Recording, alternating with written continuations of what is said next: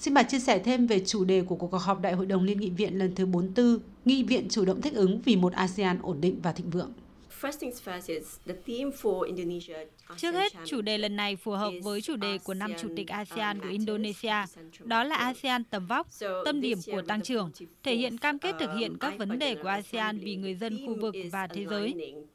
Thứ nhất là khả năng thích ứng đề cập khả năng của các nghị viện thích ứng hơn trong việc giải quyết các vấn đề có thể ảnh hưởng đến khu vực. Theo đó, một nghị viện có khả năng thích ứng nhanh hơn được kỳ vọng sẽ cung cấp sự hỗ trợ lập pháp trong việc khuyến khích các chính phủ đưa ra những quyết định phù hợp và nhanh chóng để đối phó với các diễn biến và thách thức mà khu vực phải đối mặt. Ổn định, đề cập tầm quan trọng của việc duy trì ổn định và an ninh trong khu vực, điều tối quan trọng trước những thách thức chính trị, an ninh. Ổn định cũng có nghĩa là phản ánh cam kết mạnh mẽ của ASEAN và IPA hướng tới thúc đẩy trật tự quốc tế dựa trên luật lệ trong bối cảnh địa chính trị hiện nay, thông qua tạo điều kiện thuận lợi cho đối thoại và hợp tác trong khu vực. Cuối cùng, thịnh vượng đề cập khát vọng của ASEAN tạo ra thịnh vượng cho tất cả người dân khu vực, không phân biệt đối xử dưới bất kỳ hình thức nào. Nghị viện IPA ủng hộ từ góc độ lập pháp nhằm thúc đẩy thu hẹp khoảng cách phát triển, tăng trưởng bao trùm, khả năng chống chịu và phát triển bền vững của khu vực, qua đó tạo dựng một Đông Nam Á thịnh vượng và công bằng hơn. Những lĩnh vực hợp tác nào để nghị viện các nước ASEAN có thể hợp tác nhằm duy trì hòa bình an ninh và ổn định khu vực thưa bà?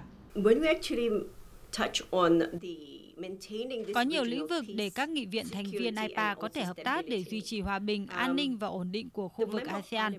Các nghị viện thành viên IPA có thể đóng góp quan trọng thông qua tăng cường hợp tác và các biện pháp chủ động như tăng cường hợp tác lập pháp thông qua trao đổi thường xuyên, trao đổi thông tin và chia sẻ các kinh nghiệm thực tiễn tốt nhất. Các cuộc họp và đối thoại thường xuyên giữa các nghị sĩ có thể tạo điều kiện hiểu biết, xây dựng sự đồng thuận và thúc đẩy ổn định khu vực. Thống nhất các cách tiếp cận trong các lĩnh vực như chống khủng bố, an ninh mạng, an ninh hàng hải và tội phạm xuyên quốc gia có thể tạo ra một mặt trận thống nhất chống lại các mối đe dọa chung đối với hòa bình và ổn định khu vực. Các nghị viện thành viên IPA có thể hỗ trợ các cơ chế khu vực hiện có như Diễn đàn khu vực ASEAN và Hội nghị Bộ trưởng Quốc phòng ASEAN, thông qua hoạt động giám sát, lập pháp và lập ngân sách của Quốc hội. Các nghị viện thành viên IPA có thể đảm bảo các cơ chế này hoạt động hiệu quả. Các nghị viện thành viên IPA cũng có thể tham gia với các nhóm chuyên gia cố vấn, Viện Hàn Lâm và các tổ chức phi chính phủ để thúc đẩy quá trình ra quyết định mang tính bao trùm. Các nghị viện thành viên IPA cũng đóng vai trò quan trọng trong việc tạo điều kiện thuận lợi cho hội nhập kinh tế khu vực và ổn định kinh tế là một thành phần quan trọng của hòa bình và ổn định khu vực. Các nghị viện thành viên IPA có thể thúc đẩy quan hệ thương mại và hội nhập kinh tế khu vực thông qua việc phê chuẩn các hiệp định đối tác kinh tế đã ký kết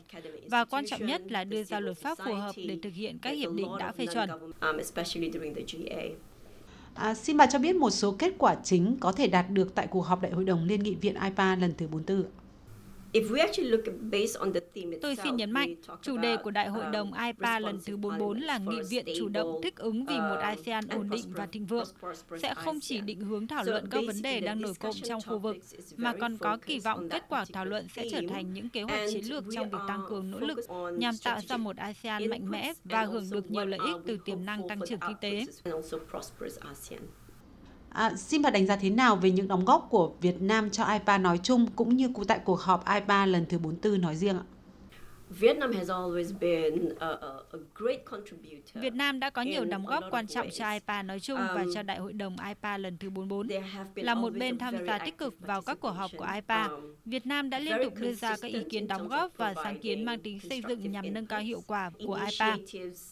Là quốc gia có số lượng phụ nữ tham gia nghị viện cao nhất, Việt Nam nổi lên là một trong những nước đi đầu trong việc thúc đẩy sự tham gia chính trị của phụ nữ trong khu vực. Cam kết này phù hợp với các sáng kiến hiện tại của Ủy ban nhóm nghị sĩ nữ IPA nhằm thúc đẩy khả năng lãnh đạo và phục hồi của phụ nữ thông qua sự tham gia chính trị của phụ nữ sẽ được thực hiện trong năm nay. Về Đại hội đồng IPA lần thứ 44, tôi tin rằng Việt Nam một lần nữa đóng vai trò quan trọng trong việc thúc đẩy các cuộc thảo luận và định hình kết quả. Việt Nam đã đề xuất ba dự thảo nghị quyết nhằm giải quyết các thách thức chính của khu vực và thúc đẩy hợp tác giữa các bên nghị viện thành viên IPA. Các đề xuất dự thảo nghị quyết của Việt Nam thể hiện tâm huyết đối với các vấn đề như thúc đẩy đổi mới sáng tạo, phát triển khoa học và công nghệ và chuyển đổi kỹ thuật số. Với tư cách là nước tổ chức của họp IPA lần thứ 14, sổ tay thúc đẩy việc áp dụng hướng dẫn của ASEAN về đầu tư có trách nhiệm vào lương thực, nông nghiệp và lâm nghiệp đã được đưa ra để trình Đại hội đồng IPA lần thứ 44 bằng cách giải quyết những mối quan tâm cấp bách này, Việt Nam đóng góp vào các mục tiêu chung của Đại hội đồng IPA lần thứ 44 trong việc đưa ra các biện pháp hiệu quả giúp các nghị viện ASEAN phản ứng nhanh hơn. Sự tham gia tích cực và đóng góp mang tính xây dựng của Việt Nam vào các cuộc họp của IPA, bao gồm cả Đại hội đồng IPA lần thứ 44 sắp diễn ra, thể hiện cam kết của Việt Nam đối với việc cải thiện hoạt động hiệu quả của IPA cũng như cam kết của Việt Nam đối với các nguyên tắc và mục tiêu của tổ chức. Vâng, xin cảm ơn bà.